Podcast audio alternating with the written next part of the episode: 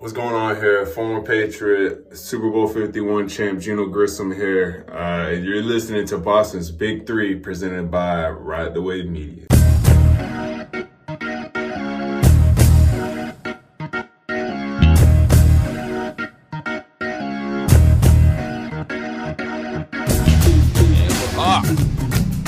Boston's Big Three, episode 63, presented by uh, Pete's Pop, Mass Vintage, all, all of our sponsors, Eggo Waffles, Kraft Mac and Cheese, the whole list. Everybody's hopping on today's uh, sponsorship. Uh, we haven't really recorded that together in a while. I know our last two episodes we had Billy Wise, and then I think before that was Kyle Draper, but uh, sports seem to be on the way back. M- MLB officially back today. Oh wait, let me introduce. Uh, we have myself, Babs, Joe Stafford, and Grahm from Ride the Wave Media. Uh, what's up, man? First time. Yeah, what's on. going on, guys? Yeah. So we have an interview coming up with Doc Emrick with Grahm. Gonna plug that in the middle of it, and then. Uh, but anyways, MLB is back. Brandon unfortunately cannot be on the show today, so we're gonna have to have him give his take right here. Thank you, Tyler. As they were saying, baseball is officially back. Players, the, the union, Rob Manfred officially instated a 60 game MLB season that's going to be happening uh, at the end of June. So players are going to start reporting to their camps, which are going to be in their local cities, wherever they play. If they're like Phillies, everyone's going to be reporting to the Philadelphia Phillies facility in Philadelphia. They're not going to be going to their spring training facilities in Arizona or Florida. So basically, we're going to have spring training two in each ballpark across those uh, United States and in Toronto. So it is going to be very interesting to see what this looks like when players are reporting, what player, what what, what happens when players get COVID. Um, reports came out today that one of the Red Sox players, someone on the 40-man roster, did end up getting corona, and we don't know who it is, but. Uh, the president, baseball ops guy, Chaim Bloom, says that someone on the 40 man roster's got it, so it's something to be watching out, something to, to keep an eye on in the Red Sox camp. But really interesting things happening dur- for during this 60 game MLB season is that there's going to be a universal designated hitter. So that means games played in a National League park. Um, they're not going to have a pitcher hitting for the first time in like ever. So they're going to be having a designated hitter. So it's going to be unique to see how teams like the Dodgers that are favored to win the the National League what they're able to do with a designated hitter in this these situations when it comes um, to them basically just playing with a new player on their team, playing with a guy that they normally wouldn't have had had the season played out the way it was supposed to with 162 games. So it is it is very interesting what's going to be going down. So teams are going to be playing not their their schedule like not their original schedules obviously because it's only 60 games, but there will be cross divisional play from what I understand. So it's going to be like the Orioles, the Red Sox, the Yankees, the Rays, and the Jays are going to be playing each other most of the season. Uh, most teams in the local areas it'll they don't they want to minimize minimalize something like that. Traveling across, you're not going to see teams from the East Coast going to play teams on the West Coast. It's just not going to happen because the MLB wants to minimize the risk of players getting exposed, and there's not going to be a bubble system like the NBA has. So it's players are probably more likely to get um, COVID, Corona, whatever you want to call it, during this 60 game season that does take place. So. Uh, thank you, Tyler, for letting me get my piece in. Baseball is happening. Babs is going to tell you because I, I know the future, so Babs is going to tell you that baseball is not going to happen. Baseball is 100% going to happen whether you like it or not. These old white guys are going to get paid. They're and another one more final thought. Another interesting thing. Report came out today that there is potential to have fans at some of these games, especially in Boston, uh, as Phase Four of the the governor's like reopening plan goes into effect slowly through the next few weeks and in the next few months. There is potential to have fans, so be on the lookout. You could be one of like the lucky hundred fans that gets into Fenway Park if you want to go watch baseball in 2020. One of the will easily go down for sports as one of the most historic years ever because of the shortened seasons due to this virus. But it is definitely a lot to look forward to. So sports are coming back. That's what the, this podcast is all about. Sports are coming back. Baseball is officially coming back. And uh, yeah, thanks, Tyler. Back to you guys. All right, and that was our baseball guy, Brandon. Didn't make it, but hey, uh, he got his two cents in. It's all that matters here. But what are your guys' thoughts? 60 game MLB season whether this even happens or not, I think it's going to be a 60 minute MLB season. This thing is wraps. It's not happening at all. I mean, baseball has embarrassed themselves over and over again since the Astro scandal came out, and they just can't like clear their name at all. The baseball itself, it's just a bunch of greedy old white people fighting over money, fighting with their players. It, it's absolutely asinine what they're doing. And this was the time, and we've said this time and time again on other on other shows. This is the time where baseball should be tinkering with things. Baseball could be tinkering with maybe shorter innings, like seven inning games, or speeding the game up, or trying new things out there for the game so they can adapt it to next year. Baseball was in the toughest spot because all this COVID stuff happened right as spring training was about was was starting. Baseball should have just canceled the season. They should have wrapped it up. Let's figure this out for next year. We can we have that gives them a whole year to get themselves back out there. Instead, they've been dragging their feet, embarrassing themselves time and time again, and then not even anything to do with COVID, the whole Yankee scandal that came out that they were involved in sign stealing as well too. It's just embarrassing. And that the MLB covered it, it's just embarrassing. It, it, it's completely embarrassing to be baseball.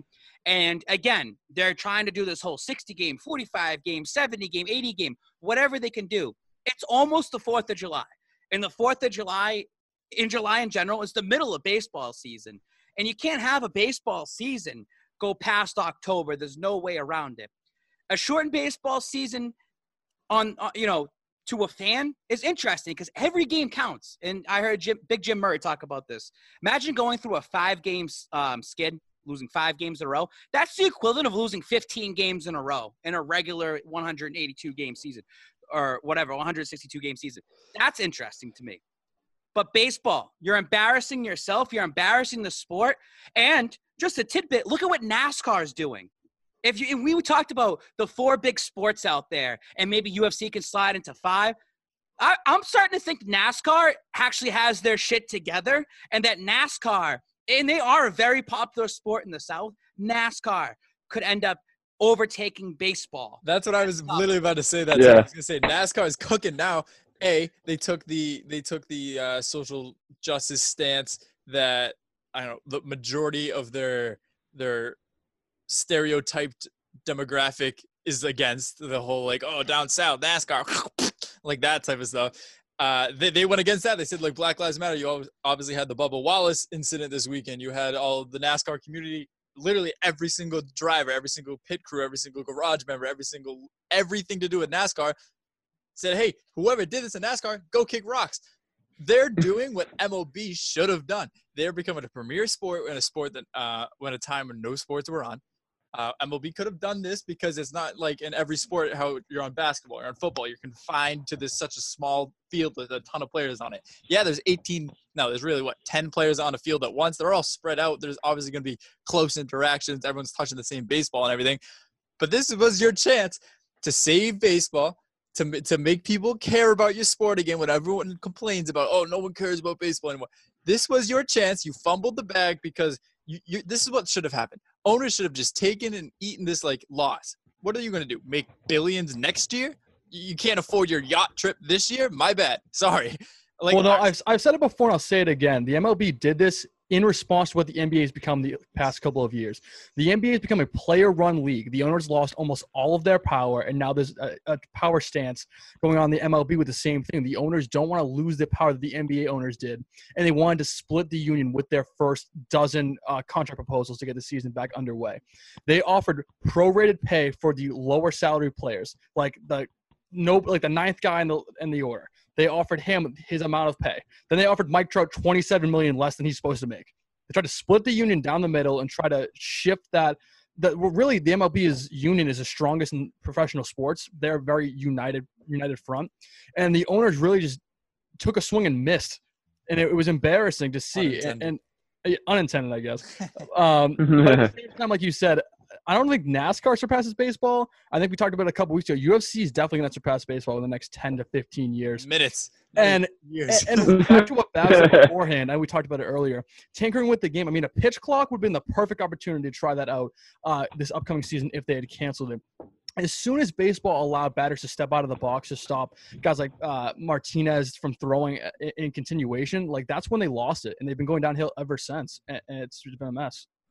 Well, the thing is, like, it, I, you know, I'm obviously new to Ride the Wave, so I'm people don't know a whole lot about me, but I'm from the South. I'm from North Carolina, and I have worked with one of the teams in the Atlantic Baseball League, which is a new like independent minor league team or minor league system. And there's a team in High Point, which is pretty close to me, and that league is testing out a bunch of stuff, including the robotic umpires. They they're one of the they're the league that's in partnership with the MLB. Robotic umpires another thing that could have been implemented in a shorter season for the MLB, along with those kinds of things.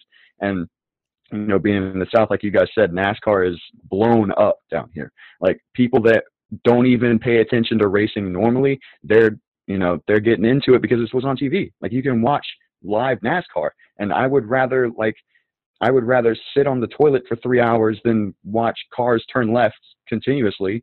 But, you know, it's what it's come to at this point. And so, yeah. I think the thing that's helped Uh, them it- the thing that's helped NASCAR especially, say what you want about the company, but like the Barstool bump, it's a real thing. People people like the whole Robinhood stock investing thing. People like they have such a following because they know how to market content. MLB doesn't know how to market content. They they don't know anything about marketing because they don't know how to just say, hey, watch our game. Uh, the fact like we, we can stick with NASCAR, but if you go to MLB, you had something like this in 1994. Players go out on strike, uh, they come back. What's what's going to be the future in baseball? Then you have the the whole juicing era, the whole steroids. That's not going to happen. So what's your plan B from when baseball comes back? Because nobody's going to care about it after taking two seasons off and watching it. Really, I- I want to go on your barstool uh, aspect. Also, stick with NASCAR here. Barstool attracts high school to 35 year old. Like that's just what they have. These are the most important people to attract because they're the ones who are going to watch. They're the ones who are going to tweet. They're the ones who are going to go on Instagram and post and give you that social media. The barstool bump is real, and they made it. in Prez again does it again. Made a good choice to associate itself with NASCAR. What's great about NASCAR, like the Confederate flag situation, they're quick to squash this. They're quick to answer it. They're quick to do the right thing.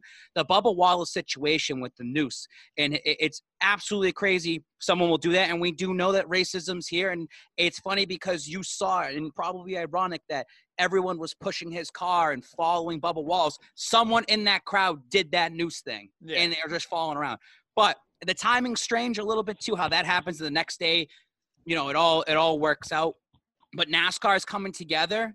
And they're putting themselves literally on the map. But the other big four sports right now, it's a pissing contest right now. It's a race to see who can be the first sport back the first sport that can come back in- the top four professionals and say we did it first. We already had UFC do something. I was gonna say had it's a race with those four, but meanwhile, these Yeah, other people are already doing doing, it. Yeah. UFC is Golf. already doing it. NASCAR's already doing it. Golf already doing it. Uh, Also, no- Korean baseball already doing it. Right, Like, but yeah, all these sports are being beaten because they have so much care. Obviously, you want to care about money when you ro- run an industry, but when you want to be a product on TV and the whole race is who can come first, none of you are coming in first. You're coming in sixth, seventh, eighth. I understand Yeah. that. At the same time, golf and NASCAR are much easier to implement during this time than Yeah. basketball or baseball. Like we're already seen how M- NBA players like Trevor Reeves aren't going to Orlando Mhm. because they don't want to be apart from their family. Like he has a, custody battle with his son and his uh, ex-wife going on or something like that, and they don't want to risk uh, further injury or, or anything else like that. So And Davis Bertans, yeah. yeah, and you look at baseball even too. Like they haven't even discussed that bubble option. They don't have a plan for that yet. Like that's going to be like a long time coming to try to figure out like how that actually works. I mean, it's a mess right now for that entire organization. Um, it- but for basketball specifically, like. Is the bubble thing gonna work? Like, I really don't think it's gonna work. Because eventually they're gonna want to see their families. Eventually they'll sneak somebody in. Some in the hotel will get corona at some point, and then it's gonna be a, a media blitz to see what happens after that. Yeah, we talked about that on the most recent New Guys podcast episode. Just uh, you know, if it was going to be even effective, how many people would want to come do it? And we've seen like already two or three players say that they weren't about it in the last week or so since we recorded that, and it's it's only going to get worse from there. And I remember we were there was a press conference that happened like it was a phone call with Silver and a bunch of the league stars talking about like how a restart would work. And I remember seeing a quote from Silver that said that players are going to have to get comfortable with other players like testing positive and it would be so tough if a team like imagine it's like game seven of the finals and we're in October and then boom, LeBron gets uh, COVID. Boom, Giannis gets COVID. Like it would it would change everything so drastically. Like it's it's just so unpredictable and there's so many different things that you know every day there's something that you think about that you haven't considered before and it could completely change the uh, you know, the landscape of the entire situation. And then tying that into the NFL, they're just chalking up like it's the injury report. Oh, your player got COVID, they're out for two weeks. And like you said, that changes everything. What if Tom Brady gets COVID? Then all of a sudden he's out for two weeks, and who's who's even their backup? I don't know who their backup is, but they're gonna take over. They're even saying things that the quarterback position is so valuable now, especially with COVID, is that these quarterbacks might not even be able to practice with each other. They have to keep them very far away. Because imagine all three quarterbacks end up testing positive for COVID, and you, what are you gonna? You can't do the Julian Edelman, you know, situation and throw him out there. Not every team has that. Again, these are four the top four sports in America. They have everything to lose and nothing to gain through COVID, and they're showing it. All four of them. These other sports, golf, UFC, Soccer, horse WWE, racing, those two. soccer. They got everything to gain and nothing to lose because if they do something wrong, no one gives a shit about it. But if they do something right, it's obviously going to get noticed. My At thing s- is, no matter ti- where you play, you're playing in a petri dish. You're playing in a coronavirus petri dish to see who's going to get what first. How, how is it going to spread? Like, obviously, I think everybody knows Corona's not going anywhere for a couple of years, probably. Will we adapt? Obviously, because that's just what happens. Will it be a vaccine? Who knows? Will, will there be another spike, another wave? Will be a third wave, a fourth wave, a fifth wave? Who knows? But, like, I think the whole thing is you can't stay inside forever. You can't hide from this forever. However, I don't think you can. I don't like force these athletes, I guess, to play. Like I see people get mad. Uh, for example, Davis Bertans, the uh, guy on the Wizards, sharpshooter. Celtics are going after him this uh, trade trade deadline, and he doesn't want to play because he has a free agency coming up for a life changing contract. And then there's people be like, why why is he sitting out? Blah blah blah. A bunch of Wizards fans to say that who aren't even going to make the playoffs. I don't know why they're there in the first place. So obviously, like Boogie Cousins, he's not even on a team, and he's he might be coming back. But then there's been there's literally reports flip flopping all day. Jayson Tatum too, how he was trying to look for insurance policy because That's- he's somebody that wants to make sure that hey, if I go down there, fuck Corona, Yeah. I don't want to hurt myself. I That's wanna what I was just about to say. I was just about to say. I think Jayson Tatum's going to be wary about this because he was wary about it uh, with his son and his mom during the whole Corona thing. He was just being like extra cautious, which he said in interviews. But also, Woj had a tweet today saying the NBA and NBA PA. Let me pull up exactly. Um, While I was looking though, like Oh, it here is it is. interesting to see how these players are adapting to the mindset of I don't want to hurt my knee or like my body as opposed to the pandemic going on. Because I think a lot of people are kind of easing the brakes up when it comes to these social distancing guidelines and how severe they look at the disease. And when you have these bubbles being set up, these players are gonna get sick of it within two, three weeks. They're gonna be like, I don't want to be here anymore. Like I'd be bored. Oh, we have 2K and Snitch hotline. seriously, Yeah. there's gonna be something coming we, up. we get I we uh get DJs and, and video games and singles ping pong, but no doubles. yeah, So seriously. here- Here's the thing. It goes NBA and NBA PA have agreed to put in place an enhanced insurance plan for players in Orlando that would cover career-ending injuries related to COVID-19 or conventional basketball injuries. Uh, it would cover players for several millions of dollars. So if you get hurt, if, if, you, if you're gonna have a career-ending injury or something like that, this is the week to have it. Uh, Unless you're gonna get a bag. no matter what.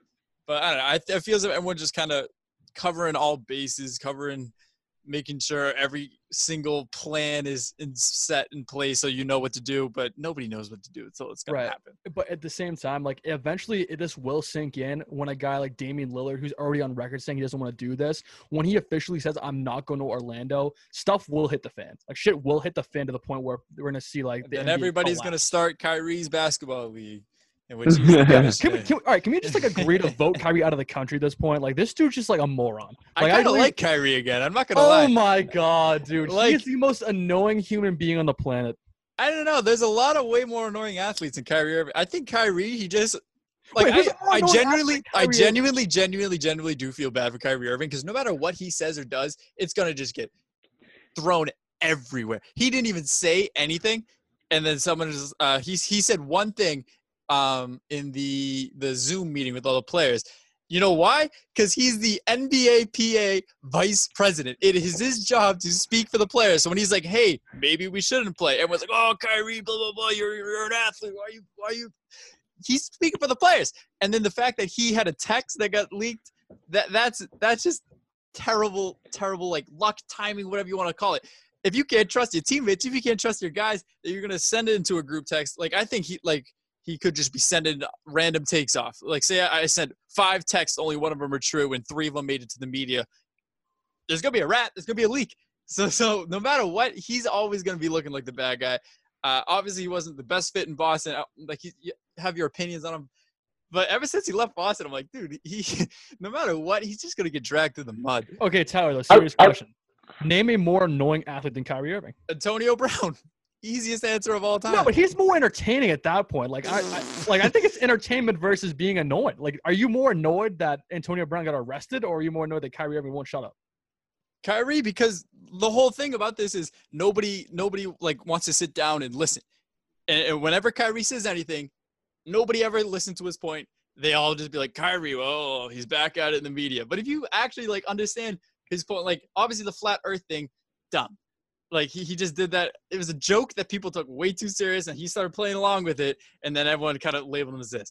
Uh, the teammates can't call out your teammates, but like I think you can call out your teammates when they're starting to leak your text messages and everything into the groups. I think he's not misunderstood. I just think that no matter what he says, he's going to be framed as a bad guy. And people forget through all of this, he's an unbelievable basketball player. Maybe he's not a winner for the Celtics, but that doesn't change the fact that he's an NBA champion. He's hit probably the most clutch shot in NBA uh, Finals history. Uh, he literally he just his best handles in the entire league. He's an entertaining player to watch if we're looking for entertainment, Not and then he just deal with. He's not an entertaining basketball player to Not a leader. Nope. That doesn't mean he's not entertaining. So Yeah, J.R. Smith, J.R. Smith is an entertaining player. He's not a leader, and Kyrie is substantially better than him. J.R. Smith's a meme, dude. Like, what are you talking about? Ky- Kyrie's like the player equivalent of LeVar Ball. Like that's what I liken him to. Because Yeah, like, I love it- it- LeVar Ball. yeah, it- he's just he's just some he's a spectacle is what he is at this point. Even though he's good at his job, he's such a great basketball player. But I follow him more for the stuff that he says and the things that he does than what he does on the court. He's just marketing himself, and that's all it is. Exactly. I mean, he's just saying things and spews them out there like his name's the Spike King or something. Just says things to try to stay relevant. It's a, it's for the brand, baby. I mean, Kyrie Irving, in my mind, is never going to win another NBA championship in his in his career, and, and he never did that himself. By the way, it was LeBron James who won him an NBA championship. I mean, you could also So argue think- that LeBron never did it himself either. Then. Okay, No, but we got to oh, LeBron- remember that oh, he's got didn't- KD Oh, with him hold now. on, hold on, hold on, hold on. You can't say LeBron did it himself, but we can't say Kyrie did it himself. LeBron Uh, had D Wade, Chris Bosh, and the best, one of the best role player bench in the entire NBA history in the Miami Heat. That Miami team was deep, and then he goes to Cleveland. that Cleveland you could Cavaliers, argue. that that Cleveland Cavaliers, yeah, he, he won it himself pretty much. That down three one in that series. He was Okay, the one that pulled him out. okay. That oh That's it. no, no, he wasn't. No, he wasn't. If you go back and you want to look at Kyrie's stats, Kyrie and LeBron's stats almost identical. He also had Kevin Love, who without Kevin Love locking up Steph Curry the entire game seven, and more in particularly the last play of the game when he was on him closer than Corona was ever on somebody like ever so far right now. That shot, who This knows is- if it goes in? This But is irrelevant because any NBA champion could have never won it without the other players around them. That's this why- an individual. It's team sport. No, Uh, because but- if, if Except for if Bill LeBron- Walton and the Trailblazers. Or if Except- LeBron except for won- him. Or if LeBron beat the Spurs in 07 instead of Yeah. getting swept, you could say he won by himself. But the fact that these, like every single time LeBron's won a title, he's had multiple All Stars on the team with him. It's not like they were just a bunch of scrubs. You know, you had Kyrie Irving and Kevin Love, who both were in the All Star game. Kyrie started with you. And Okay. the whole big three I-. Uh, um, My whole point of this is that Kyrie Irving wasn't the guy. It was LeBron Yeah. James was the guy. Kyrie is now supposed to be the guy. That's why he came to Boston to be the guy, and it proved didn't he work. cannot be the guy. And then he went to Brooklyn, and he's supposed to be the guy. Even if he has Kevin Durant, it's supposed to be Kyrie's team, and No. Kyrie's going no, to no, no, prove for the that's rest not- of Nah, that's not- KD KD is number That's- one on that team, hands down. When right. he's healthy, KD is the best player in the league.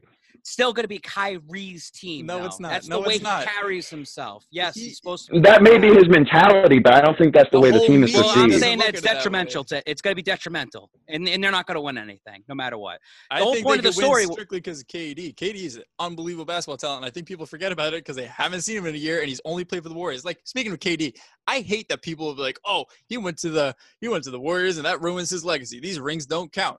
Uh, he was playing better than Steph Curry. He was playing better than Klay Thompson. He was playing better than anybody on the Warriors team. Would they won without him? Maybe, probably. But uh, obviously, KD's going to help. He won back-to-back Finals MVPs or whatever it was for a reason. I mean, he just did what LeBron did. He went to my like LeBron went to Miami, go to win those. Yeah, and he doesn't care what anybody says. Yeah, I love Kevin Durant. I mean, he's still a snake for doing that.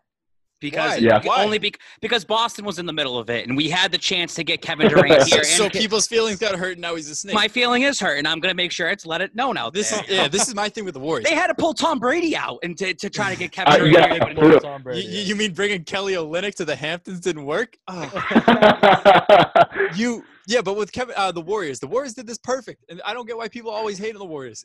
Like you draft, the whole team is you draft, you put the, your team through the draft. You get Klay Thompson, Steph Curry, Draymond Green. Perfect. That's like us getting Jaylen Brown and Jayson Tatum. Wow, we get two young talents that we want to build with.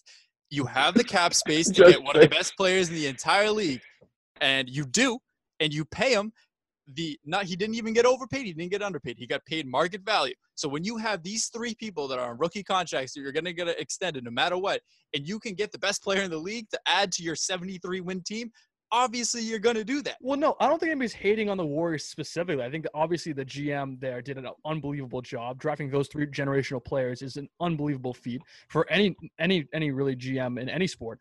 But we look at it, Kevin Durant is a snake. No matter how you want to slice and dice it, Kevin Durant's a snake. If you went to Boston, he would have received a fraction of the hate he got online. A fraction. Because first of all, that's a lovable team. IT still on the team at the time. Obviously, him and Kevin Durant together, that's a power duo. That's amazing. That's unbelievable. And you obviously add other guys like that, like Gordon Hayward the next offseason, and maybe that doesn't happen if Kevin Durant signs with us. But at the same time, it's like the Celtics, lovable team with Kevin Durant. He goes to the Warriors, who are already 73 wins. Of course, you're going to get hate for. He's a bandwagon. That's just Do how it works. do you want to do you want to uh, hear what i was thinking about this the other day people will just hate on Kevin Durant and the Warriors decision instead of just like looking back on it and be like, that was probably the single best basketball team like we will ever see. Like I loved watching Warriors games. I love when the Celtics are playing because if you're just a basketball fan, if you like the NBA, if you like basketball, if you like Steph Curry, Kevin Durant, and you can't appreciate that the fact that they're- they're throwing basically an Olympic team out there to face the other best basketball players in the world, and they're just substantially better at the same game. I think that was cool to watch. I think it was You fun could- to watch, and I don't think people appreciate it during the time. But here's the problem: you can only appreciate it for two weeks out of the entire year because at that time you always knew it was LeBron James Cavs or LeBron James himself and against the Warriors. So the whole NBA season really didn't matter. And for the Then- casual then fans when- out there, shut up. For the casual fans out there, yes, that's awesome to see it. It was awesome to watch those finals, but you just knew what the outcome was going to be. There's no fun to it. And that's Okay, but you knew you knew it was going to be Spurs Heat. You knew it was going to be uh, Lakers Celtics every single year. You knew it was going to be uh, like you know the teams are like every team has a run. It wasn't like it was the Warriors ten years in a row. They had a five year window. The Spurs made it a bunch of years in a row. Pistons made it a bunch of But years. this is Celtics different. made it a bunch of years. This row. is different. Like even like you said, I'll use your own words against you. They put an Olympic team out there. Of course, Yeah. they're gonna get it every year. and okay, then who is better than the Cavs on the the East? No one. No, Who's better than the Warriors? Nobody. So why is it a bad thing that in the Because finals the you have the substantially two best? better than the Cavs were. That's why. Well, this is lost. this is why Kawhi saved the NBA. Kawhi saved the NBA when he went to the Clippers instead of the Lakers. Because if he I went to the think he was Lakers, gonna do that. then it would. If he went to the Lakers, they, oh my God, dude, it would have been Lakers Bucks. Same thing as Cavs Warriors. It just would have been I two different know if teams. the Bucks are even going to make the finals. Well, okay, that's that's a that's a fair point. But the East is the, the Bucks are certainly at the top of the East right now, and the Lakers would have dominated the Western Conference. And so by going to the Clippers, you've got like you've got like six or seven duos out in the league rather than two big threes. Yeah. They're just going to dominate everybody, And and, it it makes makes it it more so much more marketable. Yeah, is it exactly. a bad thing that the two best teams would always face each other in the finals, though? Like if that's I think goal- so. I think so because I, it ruins the regular season for me. I don't want to watch anything. Only only ruins it because the way the Warriors did it, and it's because of the addition of Kevin Durant. It's kind of doesn't feel right. I will agree, man. They group they they they drafted that team, and that Mhm. team was there. They paid but for it also but it also sucks at the same time because the NBA was kind of on a down. There's just like no other good teams out there, and it just feels like they were figuring things out over the last couple of years. It's the it's the right place for them, but it was the wrong time, and I just think that no one's going to appreciate that little era. As a basketball fan, absolutely, it's the like. I look at baseball. If you love baseball, you love the pitching era. But Mhm. most fans don't like it. They want to see home runs, man. They want to see the steroids. They want to see all that other stuff. So I, I hear you out, Tyler. But again, when you look at it 25, 30 years back, no one's going to appreciate it still. I think they should. Is my whole. I'll thing. appreciate it. I think when when They're so when- great. The, all right. Do you think he just never should have got retired though? I think that's dumb. his Who? 35, uh, KD's numbers getting retired. No way. No Hey, way. Give me a break. No, Yeah, absolutely not. You won 73 and 9 before the dude got No, here. For he, three uh, years? No way. He it was getting they announced it the last offseason when he like probably a week after he signed with the Nets. Hold on a second, hold on a second. Babs, I gotta ask you a question. Kevin If you bring Durant up Kevin retired, Durant. All right. Kevin Durant getting retired in Golden State or KG getting retired in Boston? Oh, yeah, pick one. Yeah, I mean, unfortunately, I'd have to pick KG in that situation. I, I, I don't think that Kevin Durant should have his number. I mean, I again, I don't think KG should have his number retired. But if you have to put a gun against my head, I'd have to pick KG. Do you think he's That'd be like if you think- Kawhi's number got retired in Toronto. Like it, it just, it, yeah, he gave him a ring, but so what? Like he was there for like what, one, two years? You got, there's, there's no way. There's no way. There's no Do you way guys want to talk about that Bleacher Report list, that the ranking the top ten? I don't know if you want to get too deep into it. Did you see like they ranked the top 10 first overall picks or whatever? Yeah, well, Oh, oh, that was garbage. Oh my god. All right, the I list mean, is it goes from since 2000. Number one, LeBron. Number two, AD. Number three, Kyrie. Number four, Blake Griffin. Number five, Dwight Howard. Number six, Yao Ming. Number seven, Cat. Eight, D Rose. Nine, John Wall. Ten, Ben Simmons. Stinks. But yeah, that's my whole take on. it. I don't know if you want to dive too deep into it. can we talk about Anyways, Jamal Adams now. yeah, let's hop into this interview real quick, and then we'll uh, cut over to Jamal Adams. So yeah, Grahm, if you want to preview the interview, tell people what they're looking for. Uh, Yeah, so um, for those of you that don't know, Doc Emrick is the number one guy for NHL and NBC. He does all the Stanley Cup Finals games. He does the the big Wednesday night hockey games. Um, he's a pretty big name, probably the best broadcaster in sports, in my opinion. But um, I asked him about how his job has changed, what he's looking for when the restart happens. Um, and he had some pretty interesting things that he'd been doing uh, since the pause happened, and uh, he definitely mentioned that um, you know a couple teams got screwed over by the way the restart is setting up. He uh, said why he thinks uh, Carolina and Tampa Bay, the two teams that voted against it, he think he said uh, why he thinks that they voted against it, and, and um, he mentioned one series that he hopes that he gets chosen to cover over the rest of them in the uh, the first round of 16. So um, it was a pretty good call. So take a listen. All right. Um, do you mind if we go ahead and jump right in? Sure, all good. All right. Um, You're in Winston Salem, home of the Thunderbirds. They just I keep actually- win- it's funny you mentioned that. I actually work for the Carolina Thunderbirds. I Do am, you? uh, I do. the, I am the a- champs. So there, there's talk here in Port Huron that this might have been the year they could have caught you, but it's always it's always easy to say that when Oh. um, it's always easy to say that when the season is over and you don't have the chance. Oh yeah.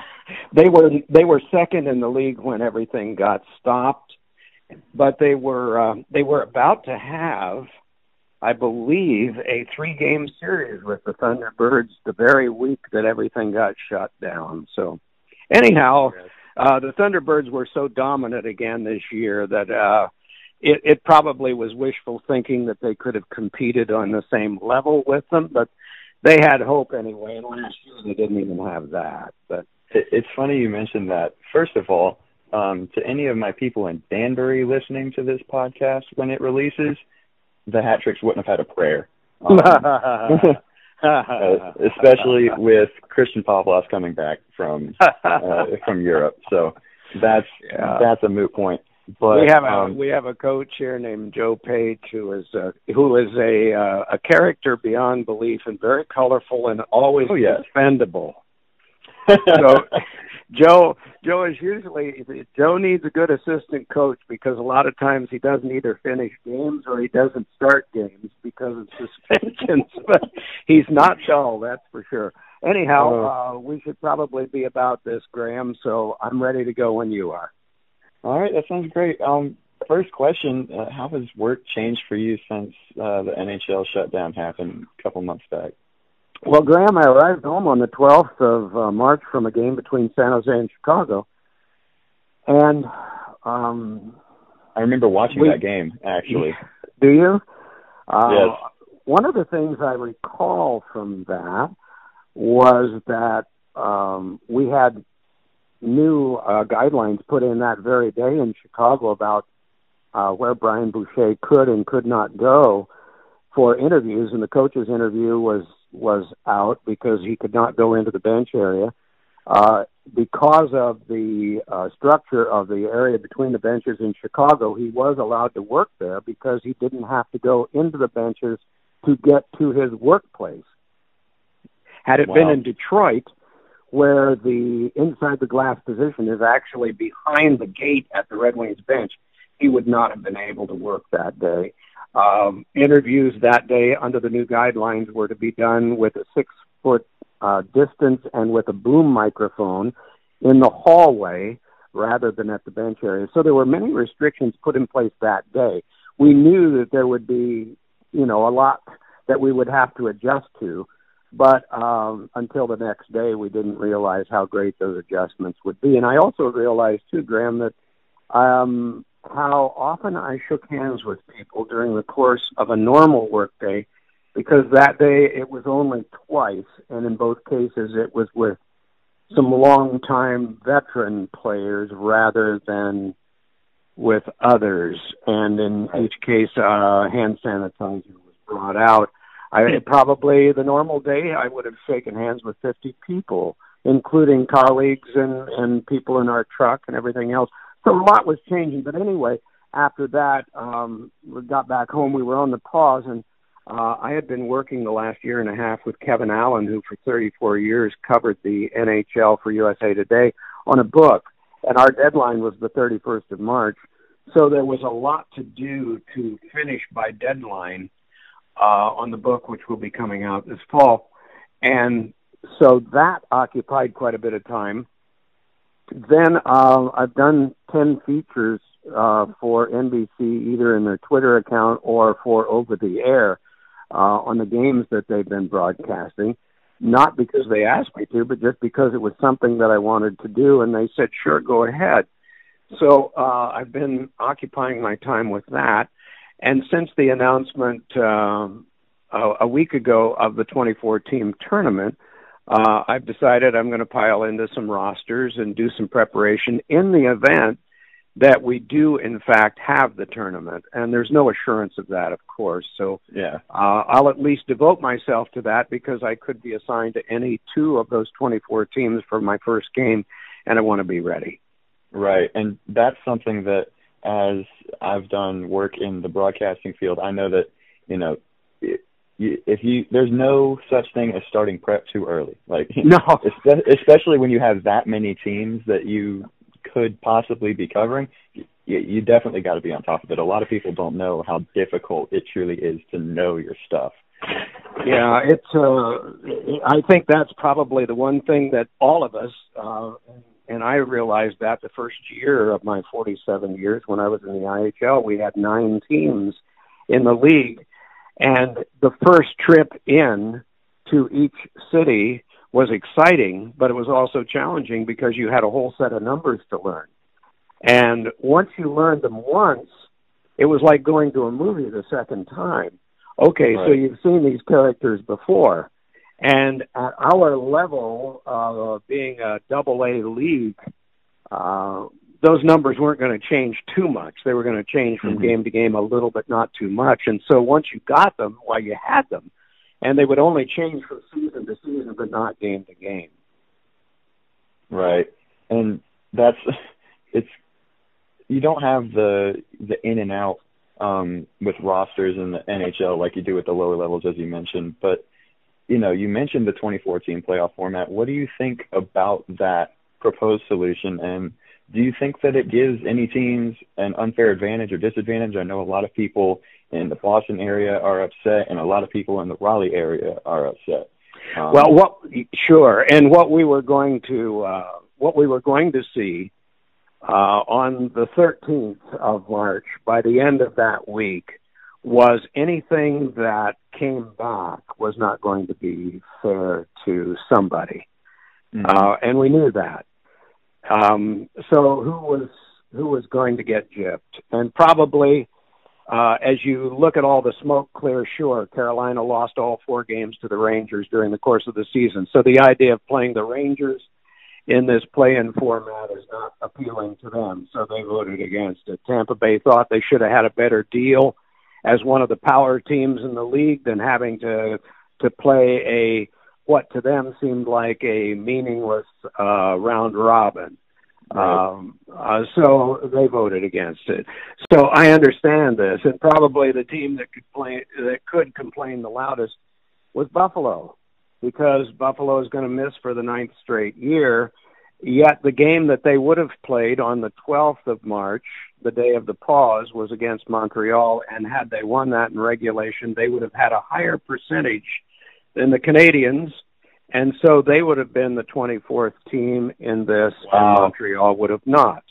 Uh, that was a little that. nugget that was determined by our research department at NBC, which during this entire time, I'll credit these people who are nameless, of course. Only to us they have a name, but they work hard, and they determined that that would have been the difference between Buffalo getting into this 24 team tournament and Montreal. Is if they played that game on the day of the pause and Buffalo would have won in regulation, their percentage of points would have been higher than Montreal's, and so they would have been the team uh, that would have gotten in, and so Buffalo and Pittsburgh would be playing in this play-in instead of Montreal and Pittsburgh. So anyway, all of these Wow. things are, are the things that you take into account as you look at this, but it was not going to be fair to somebody, and Yeah. you knew that going in, and so uh, unless you made it a 31 team tournament there were, and and then you know then of course the teams that battled through the regular season and played all those games are saying what we we played this whole season for nothing Exactly. and everybody gets in so there was Yeah. there was going to be complaining regardless Yeah, I think that they did the right thing with including 24 teams because, you know, you're me personally, I think that the uh, round robin is a good way for the teams to keep their legs fresh and ready for when um, the round of 16 would come. And I think that they're doing the right thing by including teams that weren't in playoff position when the season ended, like those teams all the way from uh, at Columbus wouldn't have made the playoffs if they had ended right away. I don't. I don't think. Well i think the thing too graham that is very easy for those of us who don't sweat a lot Yeah. uh, to realize is that unlike basketball and football and baseball, where you are able to maintain some conditioning uh, in dry land or by using a treadmill, the muscles that are used for skating are far different than those for running. And they are going to go at least, at the least, four and a half months between games. These Mhm. guys never do that. Uh, they never go four months, uh, a minimum from their last game to training camp without going on the ice. For example, in a normal year, if a guy is on a team that misses the playoffs, he's done playing in the first week of April. The chances of him getting to the first week in May and not going on the ice or doing something that has him in skates the first week of May, pretty slim. He'll take some Right. time off. He'll go on a vacation, but he won't he won't avoid the ice for that long. They're going to have gone, many of these guys have been off the ice for this entire time since the 12th of March. Some Yeah. have been fortunate. Cam Atkinson has a rink in Columbus, and I'm sure some of he, him and his buddies have sneaked onto it now and then. The guys in Sweden have been able to gain access to ice, but not everybody has. And so they're they're going to have to start from zero and work their way up, which is why the length of training camps has been set uh, in the in the minds of people at three weeks. It may not need to be that long, uh, but it's going to take some time to get those muscles strengthened again, so that they're able to be at playoff or play-in readiness. Because that is an intensity, as you know, being with the Thunderbirds, that is an intensity that is a lot different than the regular season. And they're going to be starting from zero and going right to a 100 at the first game.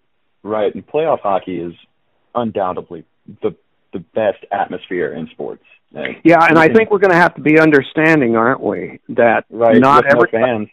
Yeah, not everybody's going to be at full tilt right away. I think Yeah. we're going to have to be somewhat understanding of what we're going to see, even though we're going to expect that we're going to see players. The good thing is that almost everybody that we're going to see is going to be at full health for game Right. one because they will have had that Hamilton. time. Yeah.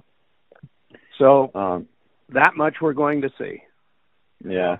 Um, so what do you think that other leagues like the NBA who also had to pause and potentially the NFL and MLB, they're in completely different situations because their seasons haven't started yet. But what do you think that they can learn from the way the NHL and Gary Bettman have handled uh, I have no idea. Grahm, I'd, I'd love to comment, but I, I am not an authority on any of those sports. Um, the only thing that I can comment on is is the is the mus- muscular necessity that is different between those three, and uh, and what is needed to uh, propel yourself across the playing surface in our sport compared to theirs. But in in how those sports are organized and what they're planning to do, I really don't feel equipped to comment. That's completely fine. Thank you. Um, so one last question I have for you is, if you are, um, you know, part of the resume when these uh, 24 teams start back up, is there a particular matchup in the first round that you are, you know, secretly hoping that you get assigned to so that you can um, see some of these players play? uh, Chicago Edmonton is is strikes me as going as going to be a lot of fun. If everybody, uh, I guess you have to qualify this. If everybody is at full tilt in terms of conditioning and speed and all of that, I mean, Patrick Kane has never been in a playoff series against Connor McDavid before. That will be fun for me. Uh, Leon Draisaitl is the only player that in the shortened season had 100 points. McDavid was second with his number 97, and Kane is dangerous. And if Yeah. you put the goaltending of Corey Crawford against Mike Smith, and Mike Smith has been pretty good, but Corey Crawford is the guy now and has won before. And if you throw those things against an arrested Duncan Keith, and you have uh, man for man a stronger defense, I think, and a, a very defensive coach in Dave Tippett in Edmonton, all of those things strike me as really interesting. And so if uh, and and of course these are all neutral site games, unless Edmonton or Chicago is picked as one of the two sites because both of those cities are among the 10 that are finalists for one of the two sites. And then you would have to think that they would probably not put those two teams in the same place. But then again, this is all this is all happenstance. We don't know whether that would be the case. Whether whether since there's no fans involved, whether the ice rink in Edmonton would be where they would have Chicago play the Oilers, or whether they would have them play in Chicago, or whether they would send them somewhere else. I don't know because this is all this is all so. I mean, right now the only thing we have in place is Phase Two, Right. and it's vol- and and it's it's not really been it- it's not really been agreed to yet. Other than the conditions of Phase Two, Phase Three and Four is being negotiated. Phase Two means you shower at home. The rink towels are single use, then you throw them away. Uh, you have to keep six feet away from everybody else. If you're not exercising, you use a mask and they haven't even brought everybody in or or it's voluntary for phase two let alone the training camp so it seems like we're a long way away doesn't it it, it really does. It just uh, there there seem to be a lot of hills to climb but uh the the number one thing of course is health and the number two thing in the minds of the players are their families. And so one is linked to the other and so we have no answers.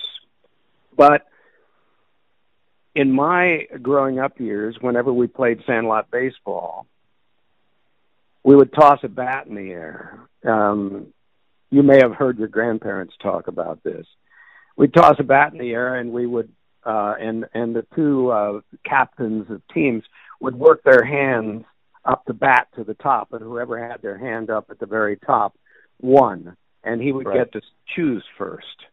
Well, that's what we've done. Is we've basically gotten our hands up the bat to decide on what the rules are going to be, and, and in essence, who gets to.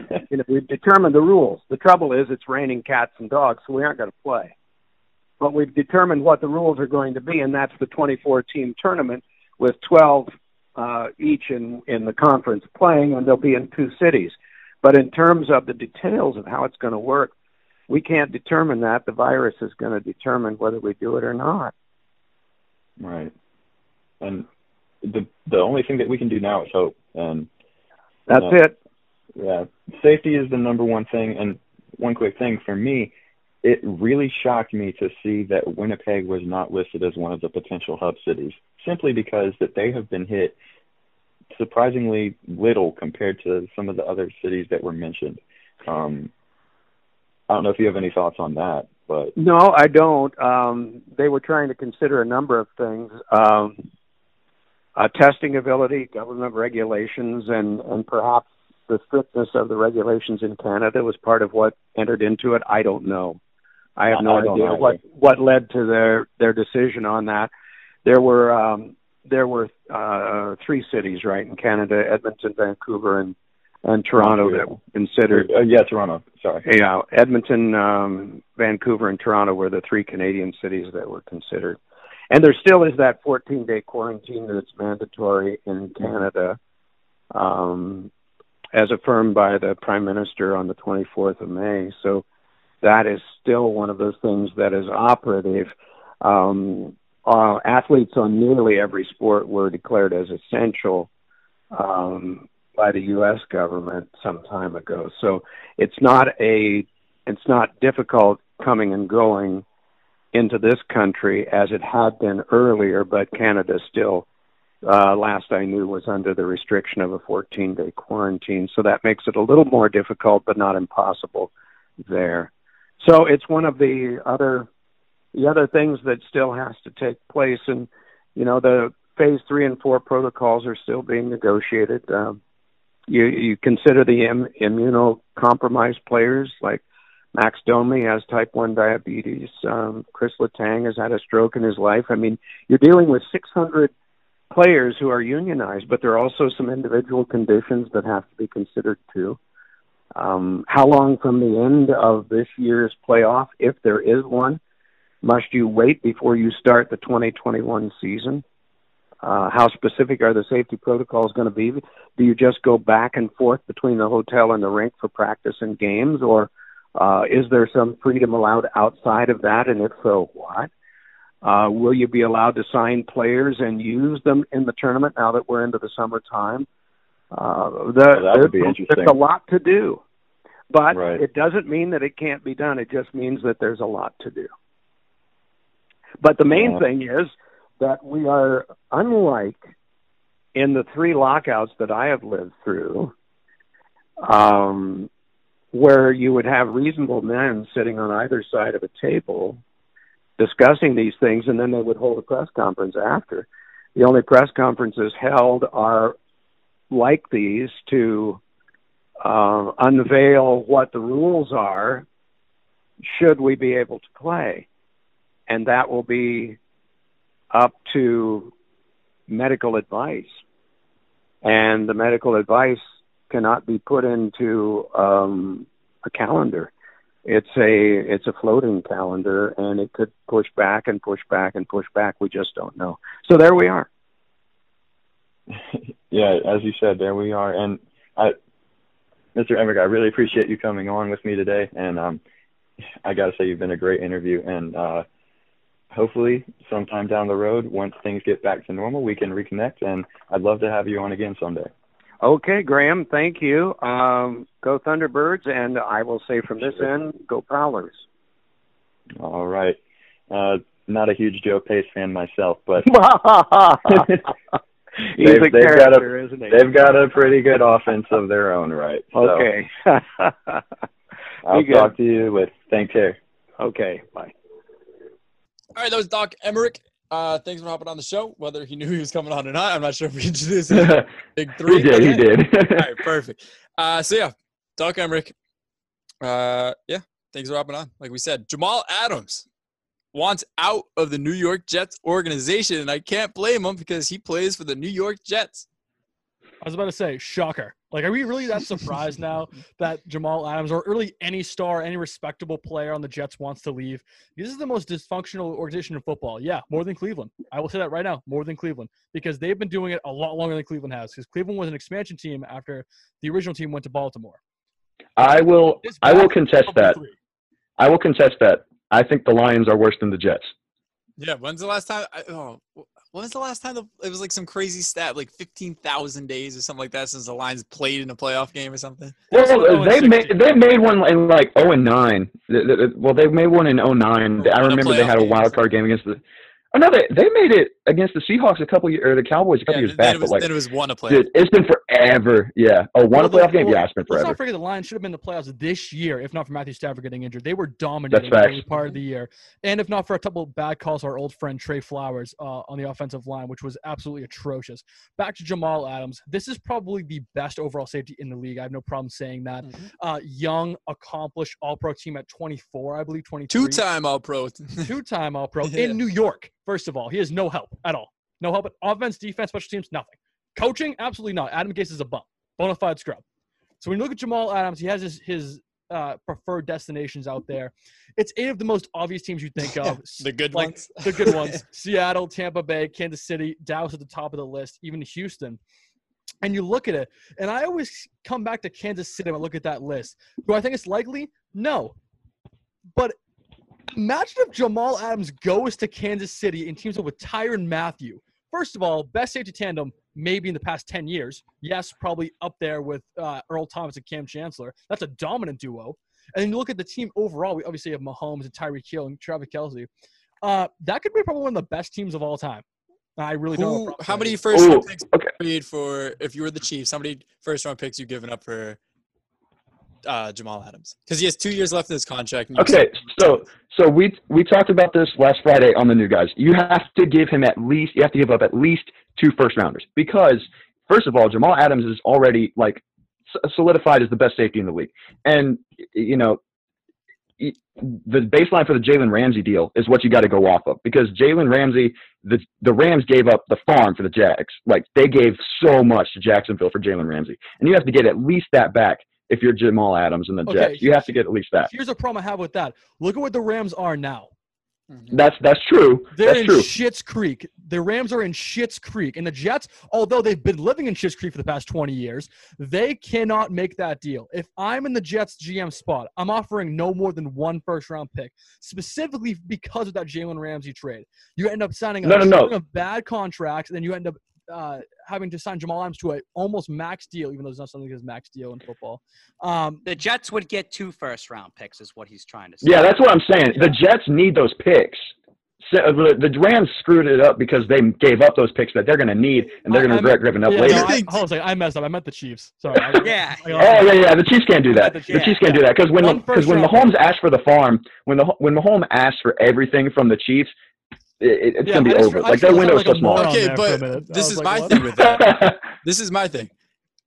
Are you going to draft someone that's better than Jalen Ramsey right now? No. That's the thing. That's the thing because Jalen Ramsey is like all like if you draft him at number five next season, it's like saying that you're using your first round pick on Jamal Exactly. Adams, which is so. I do that hands down. And how how long is your Mahomes window? Six, seven, eight years. Exactly. Not even that. It, the window is until he signs his max deal. That's the window you have because you've seen it time and time again. As soon as his quarterback signs this big contract that eats 35% of your salary cap, you can't put a team around him. Look at Carson Wentz and the Eagles. If Matthew Stafford. Did we did we talk about this on one of our shows? Did we talk about this yet? Uh, I can't remember. if I was talking on this show or like with my friends. Who you can s- like? Who your top three salaries like like the top three positions you're given to your like football team? Yeah, what positions are there? this. We Yeah, talked we about did. offensive like line. lineman, D I, line. I- Yeah. I went quarterback, left tackle, and uh, middle linebacker. Those are my top three. I think a safety in this league is more valuable than a middle linebacker, at least right Uh, now, so, because well, everyone's just that's- chucking and running. Uh, you want to have like a like a middle linebacker, obviously p- important position, but I think the running game's kind of going away, and the passing game and the QB scramble games moving up. I Right. think So I would agree an with you. athlete position would be better. I would agree with you, but at the same time, look at a guy like Isaiah Simmons. He was drafted as a linebacker, but he started at five positions last year. yeah.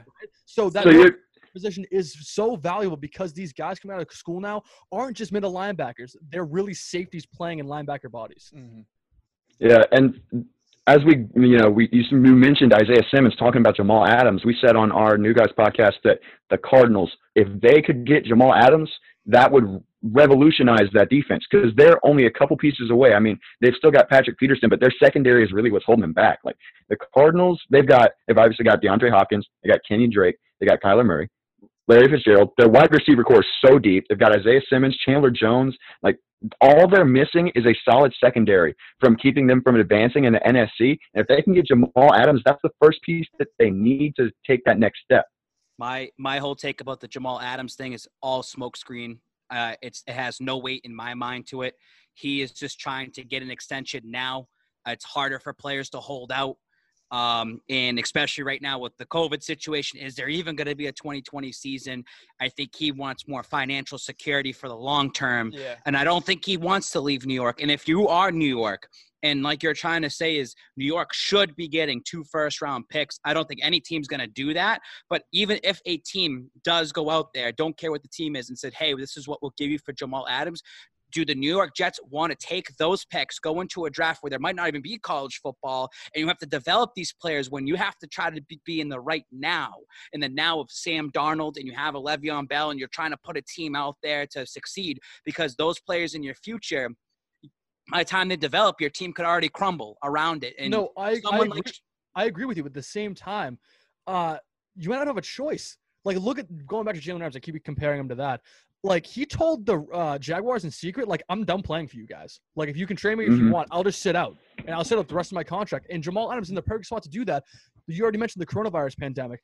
If there's no season, or even there is a season, he'll say, you know what, I don't really feel comfortable putting my body in the line during this pandemic just to get contract or just to get traded. Like, he's in the perfect spot, and the Jets have no leverage right Well, now. I, I think that Uh, Jalen they- Ramsey. Wait a minute, Jalen Ramsey is is a is a diva. He's a prima donna in the way he Yeah. carries himself, and that goes totally against Doug Marrone and Tom Coughlin. And they've wanted him out of there for a long time. And I was told that when I went down there uh, a couple of years ago. Mike Perkins told me this and said they're not going to get rid of him because he's the best player on the team. You can't just go and do that. But if they could, they easily would want to get rid of him. There's been multiple times that Jalen Ramsey, I think he did something in GQ and spoke up and, and said something against the Jaguars. They just wanted to fire him on the spot so many different times. And it finally was the time that they got fed up. Whereas Jamal Adams, I don't think it's gotten to that point that it's like a Jalen Ramsey where they're like, all right, we will we will part ways. I just think that he's just, I want a contract extension, make this work out. And it's starting to get out there now. All the rumors start flowing out there,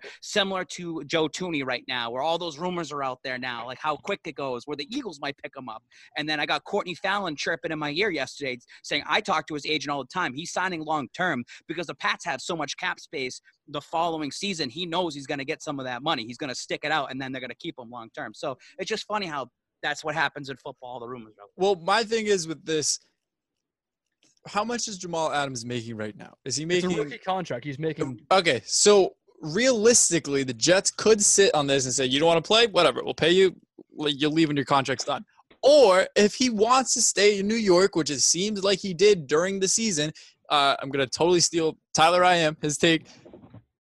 He wanted to be a leader for the New York Jets. He said it in multiple interviews, multiple quotes. Whether he's the guy who wants, like he said, people aren't trading Tom Brady. They're not trading Patrick Mahomes. Why can't? Why are you trading me? whether that's true or not, whether you're as good as the Brady's, Mahomes, the elite players in the league, the New York Jets have a guy that wants to be their guy for the first time, maybe ever, and you're going to want to immediately kick him to the curb. Uh, with this, if you're not paying him a crazy amount of money, you could sit on this, and why can't you franchise tag him if you, he says he wants financial stability? Franchise so- tag him, he could be back.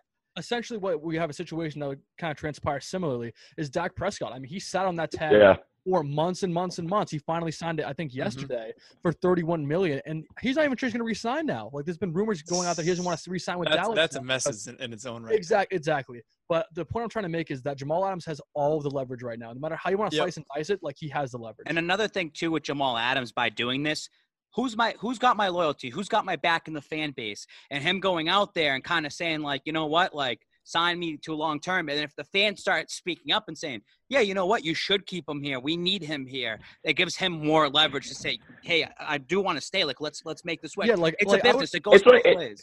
It's like the girl that goes on her Snapchat story with a black screen and says, "Nobody talk to me. I'm going off of Snapchat for a while," just to see who talks back to her and says that they want her to like and says that they want her to stay. That's what it is. It's Jamal Adams fishing for the fans to say, you know, we want you here so much. Please, God, give him a long-term deal. That's exactly what it is. Here's here's my next question.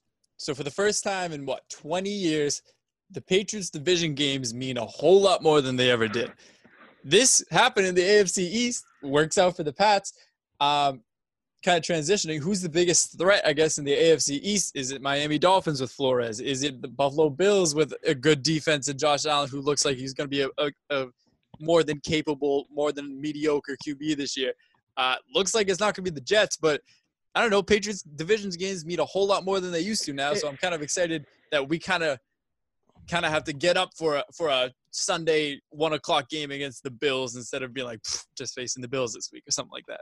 Right. Well, I, I think Babs was kind of nodding already. I'm agreeing with him. Buffalo is the best team in this division, I think, by far. I mean, you've kind of Even over us.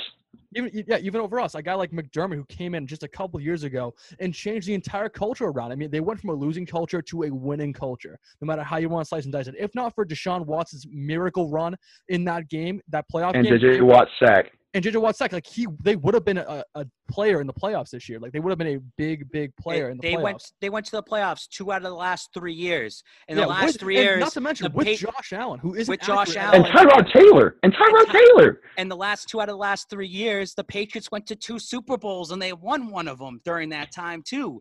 So it still shows that even though the Patriots run the AFC East, Buffalo was still there and they were still fighting. And now that I s- and I don't believe that Tom Brady makes the entire Patriots team. That's a whole different story. They're still going to be there, and now they know, wow, they don't have Brady anymore. We can get them. They look like they're going to be a little bit vulnerable. And Babs, I knew you hated Tom Brady. and the I, yeah, these, these, these these these Bills and Patriots games over the last couple of years have a lot more meaning to them, and they feel like they have a lot more meaning to them.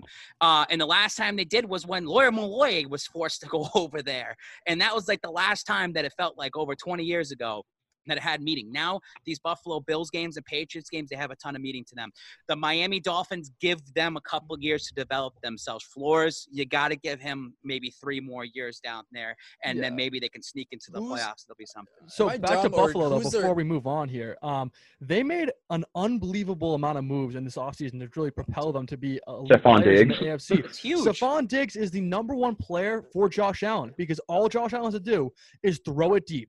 He doesn't have to be accurate. Stefon And Diggs he's got John the. Brown too. Same thing. Exactly. So like they had the pieces Wait, in place John for Brown's anyone to be successful.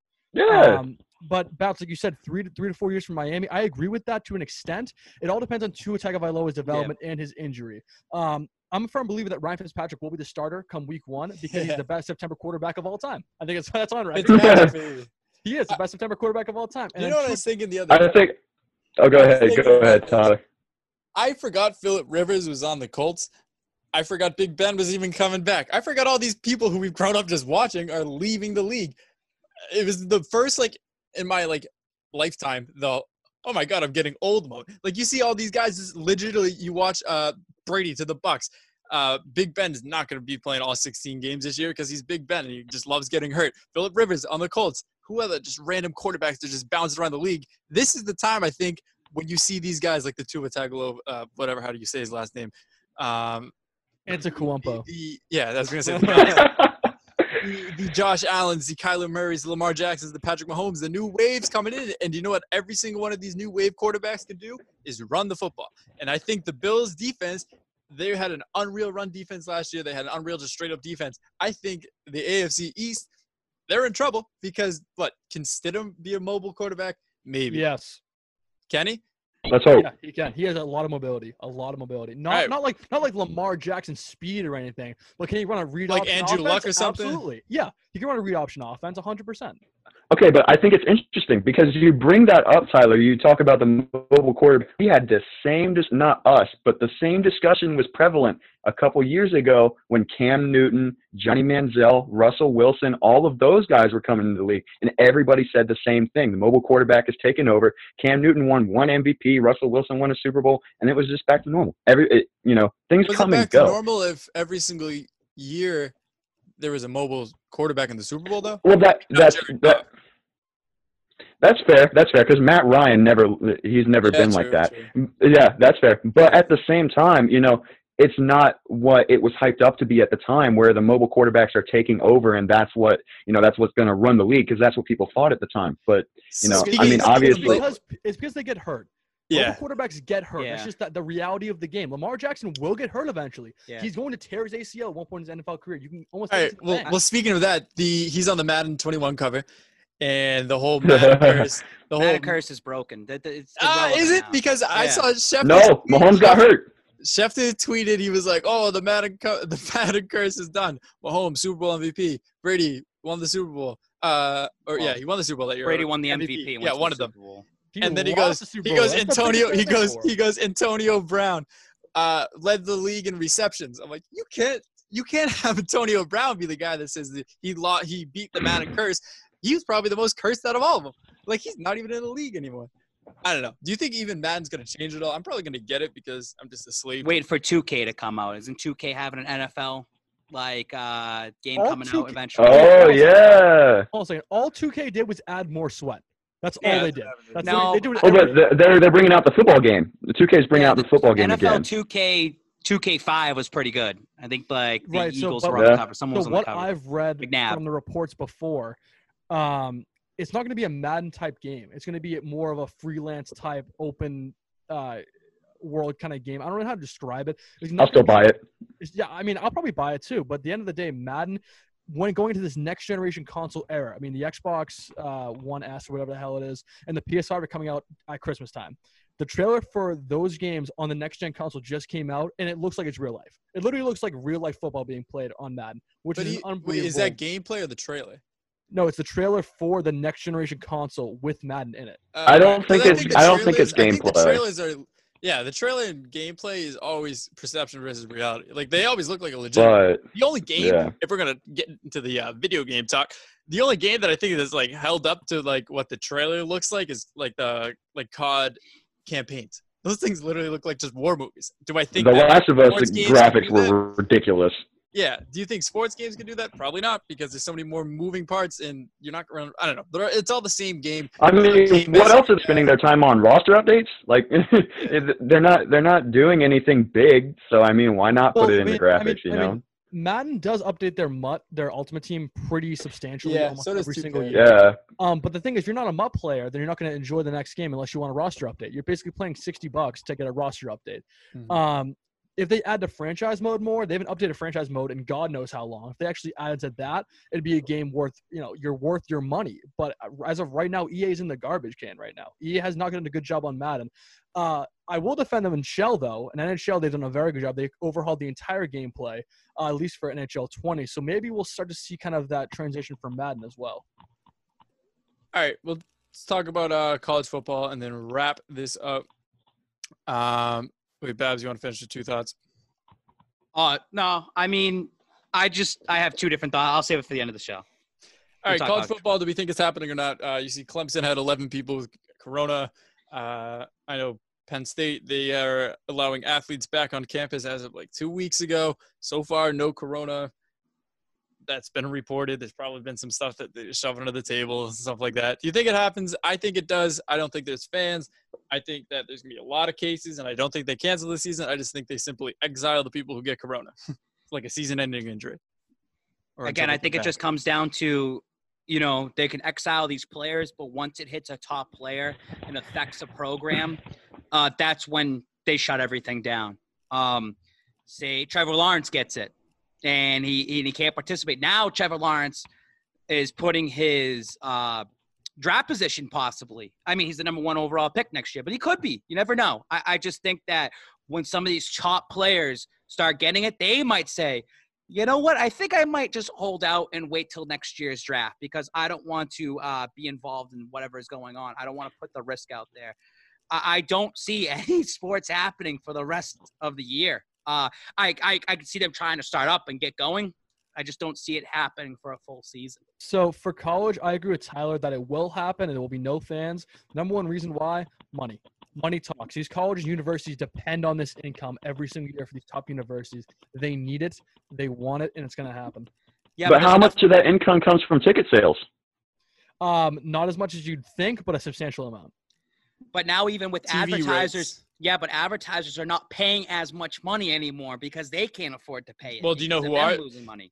uh, it, it goes like this like it's more quantity over like uh quality over quantity the, the big corporation advertisers the, the huge companies that know they have the money to save they know they can those are the type of people that are spending bread on advertising these smaller like rinky dink companies or whatever you want to say like oh the gillette two minute halftime show or whatever it's called like those are the companies that are not going to be advertising so in terms of tv rights and you see like uh, like a facebook or something like that they sponsored the espn uh, Last Dance thing.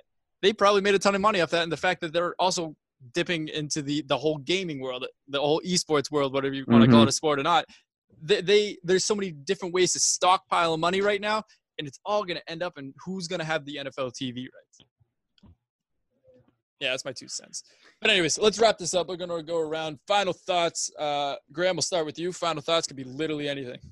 Yeah, I mean, you know, first of all, um, I'm really freaking stoked for hockey to come back, and that's that's something I've been hoping for, you know, for the last month or so. When is it? When are- they coming back? I think it's uh, I think it's end of July, around the same time as the NBA. Um, I've seen quite literally nothing on that. Maybe because I don't follow a lot of. it, it faded away once they released the 2014 playoff format. But the thing with that is that you know the Lightning had a reported outbreak and all that kind of stuff. But it's the same thing as the NBA. They're going to have to be okay with players testing positive. How they deal with that, I don't know. I just want to watch hockey again. Corona's just an upper body injury. They don't report it. Everything in the NHL is an upper body injury. It doesn't matter what part of your body you hurt; it will go down as an upper body injury. Joe. Uh, so we talked about Jamal Adams a lot on this show, and rightfully so. It's a big contract dispute. Number one thing we didn't talk about this episode: Deshaun Watson. He came out. Uh, his agent really came out and said Deshaun Watson will sign no longer than a three-year contract with the Houston Texans. Do you want to know why?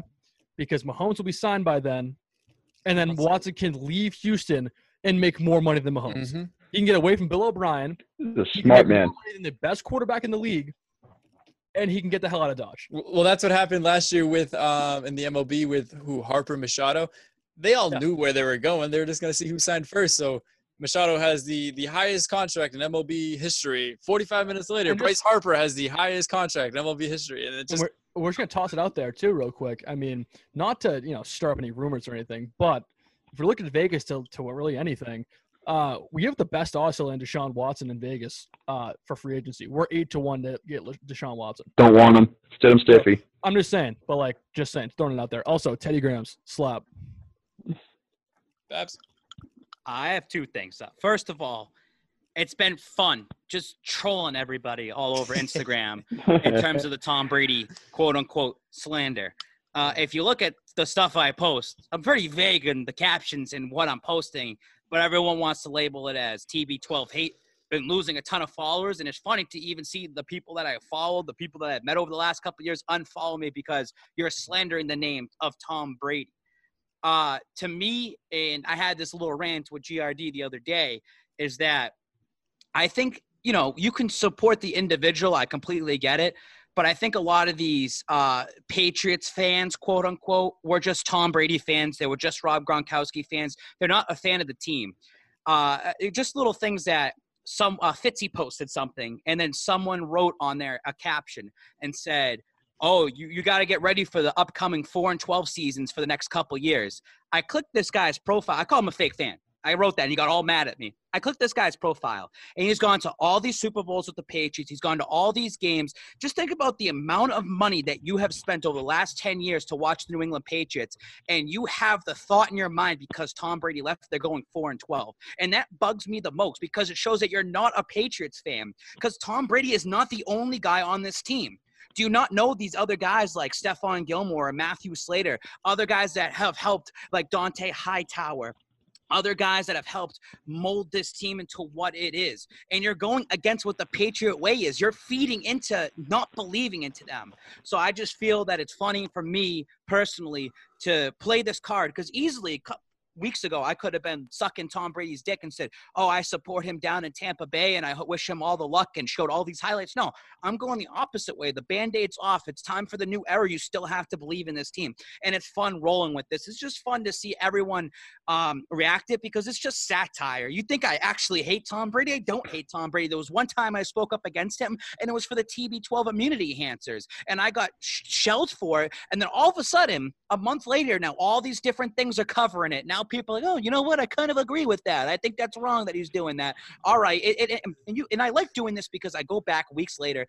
It's like the Hulu commercial, Super Bowl. I said Tom Brady's leaving, and I got called a fake Patriots fan because I didn't believe Tom Brady was staying. And these are the same fans that are now repping Bucks jerseys, and they're all repping the Tampa Bay Buccaneers. I just think it's bullshit. I just what I'm gonna leave it on for this one is that these fans are scared to of the unknown for the New England Patriots and they're using the Tampa Bay Buccaneers as a crutch because if the Bucks are good and the Pats are bad, they'll be like, "Well, I'll root for the Patriots in a couple years. I'm rooting for whatever's in the now." And it's going to be the complete opposite. It's because the Patriots are going to be more successful than the Bucks this upcoming year and they're all going to become crawling back and I have all their names written down you can't go back. You can go delete all your comments and it'll just show that you guys were never truly Patriots fans. Number 2, July should be the month where sports comes back. July is going to be, you know, how they say Black Friday. It's going to be Black July for all sports, all four major professional sports. This is the most crucial month for sports, either to get back in there to finish off these seasons or start their new season. I think it all crumbles this month. I want to start it off with this the New England Patriots. Robert Kraft, yes, the greatest owner in, in, in, sports. But Robert Kraft and the New England Patriots also do some shady things, and they need to be called out from time to time. But one thing I want to focus on is season tickets. And season tickets have been extended. You were supposed to make your payment a couple months ago, and they extended it. They said our deadline, deadline is June 30th. If you do not pay for your 2020 season tickets by June 30th, you will lose your place in line. Now, Babs, what if there's no NFL season? They're going to tell you, oh, well, you can either carry it to the 2021 season or we'll pay you in a full refund. So you got all these people saying, look at Mr. Kraft. He's going to still be willing to pay you back. No, no, no, no, no. They're a business still. If you take your full refund for the 2020 season, guess what happens to your seats? They go to the next person because you never reserved your seat for the 2021 season. That's that's going to happen in July. It's going to be a mess because if you're a 20-year season ticket holder for the New England Patriots and that wait list is still 10 years long, there's people willing to shell five, six, seven thousand dollars for their season tickets. If you do not have that money financially because of what's been going on, plus maybe in your mind you might think, is there even going to be a season? Because another important thing that no one's talking about, the AP article that dropped about the Patriots, Charlie Baker stated the Gillette Stadium will not open up the Patriots games until we're in phase four. And the phase four is when there's a vaccination. There's going to be no vaccination by the fall time. There's going to be no vaccination this winter. The vaccination is not going to come out until 2021. And if it does come out, they're still going to be testing it out there. So fans I'm telling you, it's going to be a black July. A lot of this stuff is going to start coming out. Fans are going to get screwed over. It might just get blown over. No one cares. I care. I think this is something that should be talked about. This is money out there, and they don't give a fuck if you've been a 25 or 20 year member, season ticket member. And I think these leagues, like the NBA, is not going to open up. I think the NHL is not going to open up. Baseball is going to screw themselves over. And then all of a sudden, NFL's left standing they might not even be able to have training camp and then they have to start figuring things out and their time will come in august when they have to shut everything down. My final thought is four years ago today the boston celtics drafted jaylen brown and if you booed jaylen brown on draft night i hope you get stuffed in the nearest locker i hope you get wedgied onto a flagpole i hope you just get sent out of Boston, Massachusetts, because Jaylen Brown was a fantastic draft pick, and all you clowns who booed him and said Danny Ainge was a moron, uh, kick rocks, pal because Jaylen Brown's here to stay. I'm a Jaylen Stan, obviously. But four years ago today, Jaylen Brown just came to Boston, Massachusetts, and made the Celtics a better team. Boston's Big Three, episode 63. See you guys soon.